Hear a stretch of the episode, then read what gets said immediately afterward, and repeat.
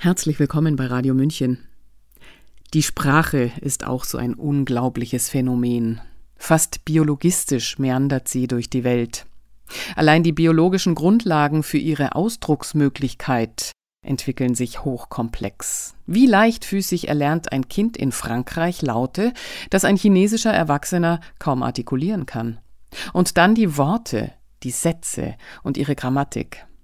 Die Sprache wächst, gedeiht, vereinigt sich, verroht, stirbt ab und blüht anders wieder auf. Die Autorin Sylvie Sophie Schindler hat eine Liebeserklärung an die deutsche Sprache geschrieben. Sprecher ist Ulrich Allroggen.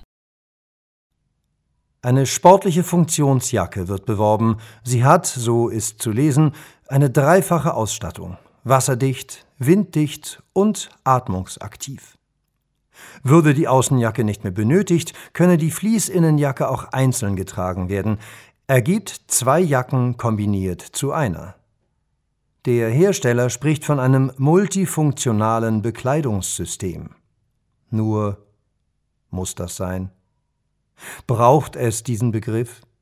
Man könnte entgegenhalten, dass die deutsche Sprache doch geradezu berühmt dafür ist, Wortungetüme zu erschaffen und also daran nichts ungewöhnlich sei, Neologisch fragwürdiges wie multifunktionales Bekleidungssystem nimmt sich allerdings geradezu harmlos aus im Vergleich zu monströsen Komposita wie Informationsverarbeitungsgeschwindigkeit, Lohnsteuerermäßigungsantragsformular und Eisenbahninfrastrukturbenutzungsverordnung. Es gibt Wortriesen, die es sogar ins Guinness-Buch der Rekorde geschafft haben. Dort aufgeführt als längstes deutsches Wort ist Donaudampfschifffahrtselektrizitäten Hauptbetriebswerk Bau Unterbeamtengesellschaft. Zum Vergleich. Das längste französische Wort, das von der Académie Française offiziell anerkannt wurde, hat 25 Buchstaben und lautet anticonstitutionnellement. Auch das Italienische kann mit dem deutschen Hang zu sprachlichen Übertreibungen nicht mithalten, was mit der Grammatik romanischer Sprachen zusammenhängt. Da es unter Menschen schon kompliziert genug ist, sind weitere Verstrickungsangebote tatsächlich eher hinderlich. Man könnte also argumentieren, Sprache solle besser das allzu Aufwendige unterlassen und vielmehr selbst sein, wie eine Funktionsjacke, also in der Hauptsache praktisch und so anzuwenden, dass man dabei möglichst nicht nachdenken muss. Das allerdings erteilt auch der Poesie und der Literatur eine Absage. Anders gesagt, Applikationen sind ebenso unerwünscht wie ausgefallene Schnitte. Schönheit und Ästhetik werden ohnehin subtrahiert, ganz so wie es der technikaffine Zeitgeist will. Jemanden wie den Schriftsteller Peter Handke mag man unter all denen, die Sprache handhaben wie Funktionskleidung, für einen trefflich Verirrten halten, wenn er befindet, die Wörter seien die Sonne der Welt. Ihm an die Seite ist Walter Benjamin zu stellen, der eintrat gegen eine Sprache, die zu einem bloßen Mittel erniedrigt wird, das dem Handelnden dienlich ist. Wohin nur, wohin geht es mit der deutschen Sprache? Man mag sich an Nebenkriegsschauplätze wie bürokratisches Kauderwelsch leidvoll gewöhnt haben, das wohl eigens dafür geschaffen wurde, in den temporären Wahnsinn zu treiben, und auch an den wüsten Gebrauch von Anglizismen, die als populäre Waffe im frenetischen Feldzug gegen das deutsche Vokabular eingesetzt werden. Von mindestens Lieblosigkeit will da kaum jemand sprechen, schon gar nicht von subtiler Gewalt, sondern man wähnt sich lieber in hemdsärmeliger Weltoffenheit, so als wäre man eigentlich in Beverly Hills zu Hause. Statt Anrufe werden Calls getätigt, statt zum Mittagessen geht es zum Lunch, statt Verabredungen zu treffen, daten sich Paarungswillige, es gibt keine Geschäfte mehr, sondern Stores, der Ausverkauf heißt Sale. Die dominierende Arbeitssprache in deutschen Start-ups ist mit 30 Prozent ohnehin Englisch und wenn es nach der FDP geht, so soll Englisch als zusätzliche Verwaltungssprache in deutschen Behörden eingeführt werden. In Anlehnung an Thilo Sarrazin gefragt, schafft sich die deutsche Sprache, immerhin von 130 Millionen Menschen weltweit gesprochen, bald ab? Gewiss, das hebt zu einem apokalyptischen Tenor an, der mitnichten intendiert ist – zumal der Bedarf an Endzeitstimmung bei vielen gedeckt sein dürfte. Trotzdem, da das unablässige Massakrieren an der deutschen Sprache weitergeht, lässt sich ein gewisser Alarmismus nicht vermeiden. Während Wörter wie Labsal und Saumseligkeit, die man als Preziosen bezeichnen darf, sang- und klanglos verschwunden sind, werden andere dem moralisch korrekten Furor geopfert. Bezeichnungen wie Indianer und Eskimo unterliegen dem Diskriminierungsverdacht. Es folgen Turbobestattungen. Zugleich, ebenfalls im Zuge von Sexismus- und Rassismusdebatten, werden wahre Ausgeburten der Hölle geschaffen.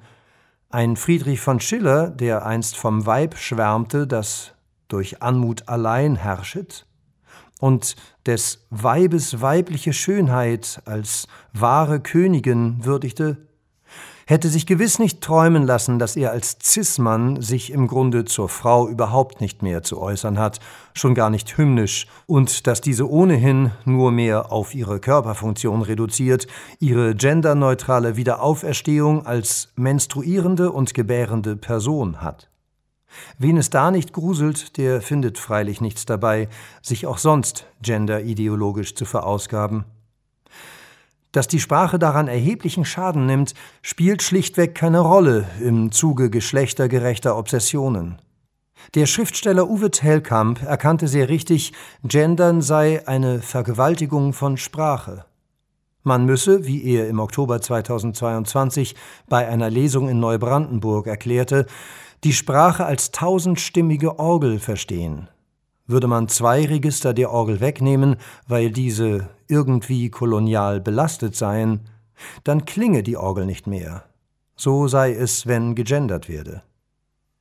Auch Dieter Hallervorden ist, wie er in mehreren Interviews deutlich machte, ein Gendergegner, so wie übrigens der überwiegende Teil der Bevölkerung. Sprache sei, so der Komiker, nun mal nicht von oben herab zu diktieren. Das habe es einmal von den Nazis und einmal von den Kommunisten gegeben, und es habe nur temporär und unter großem Druck funktioniert. Wollen wir etwa wieder dahin schlittern? Und wo stehen wir jetzt? Man kommt nicht umhin festzustellen, die deutsche Sprache ist in einem besorgniserregenden Zustand. Eingeengt, festgezurrt, tonnenschwer beladen. Dazu kommt der inflationäre Gebrauch bestimmter Wörter, was charakteristisch ist für Propaganda. Der stete Missbrauch des Vokabulars, sei es im Namen von Pandemie, Klima oder Ukraine.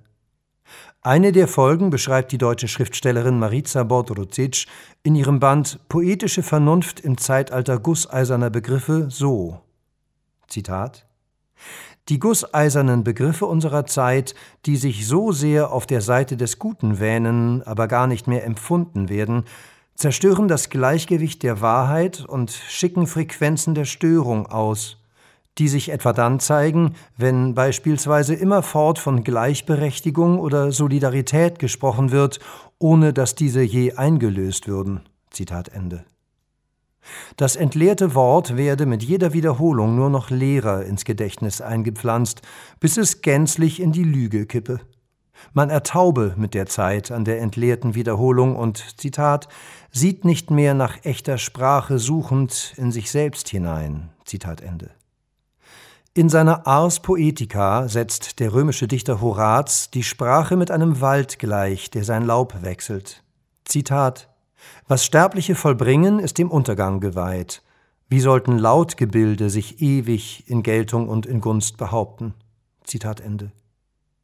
Es ist also erstmal ganz natürlich, dass Sprache sich wandelt. Wie alles Lebendige unterliegt sie dem Prinzip der Veränderung. Aber wie alles Lebendige braucht sie auch Zuwendung, die sie nährt und blühen lässt, sonst verwahrlost sie und stirbt eines Tages. Man müsste also, auch wenn es pathetisch klingen mag, der Sprache, sollte uns etwas an ihr liegen, unbedingt mehr Liebe angedeihen lassen. Allein die Forderung erscheint absurd, denn müsste es nicht eigentlich eine Selbstverständlichkeit sein, da wir täglich, der Schreibende meist mehr oder zumindest anders als der Sprechende, mit ihr umgehen? Ist nicht der, der lieblos gegen die Sprache ist, lieblos gegen sich selbst? Gemäß Martin Heidegger, dem deutschen Philosophen, ist die Sprache Aufenthalt für das Wesen des Menschen. Sie ist der Ort des Seins, mit Hilfe dessen die Wahrheit des Seins gefunden werden könne.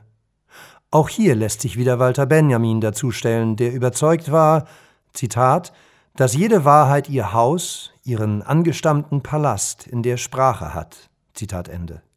Der Ursprung der menschlichen Sprache sei göttlich, siehe Johannesevangelium, am Anfang war das Wort und es vollende sich die göttliche Schöpfung, indem die Dinge ihren Namen vom Menschen erhalten, durch die sich der geistige Gehalt der Gegenstände offenbare.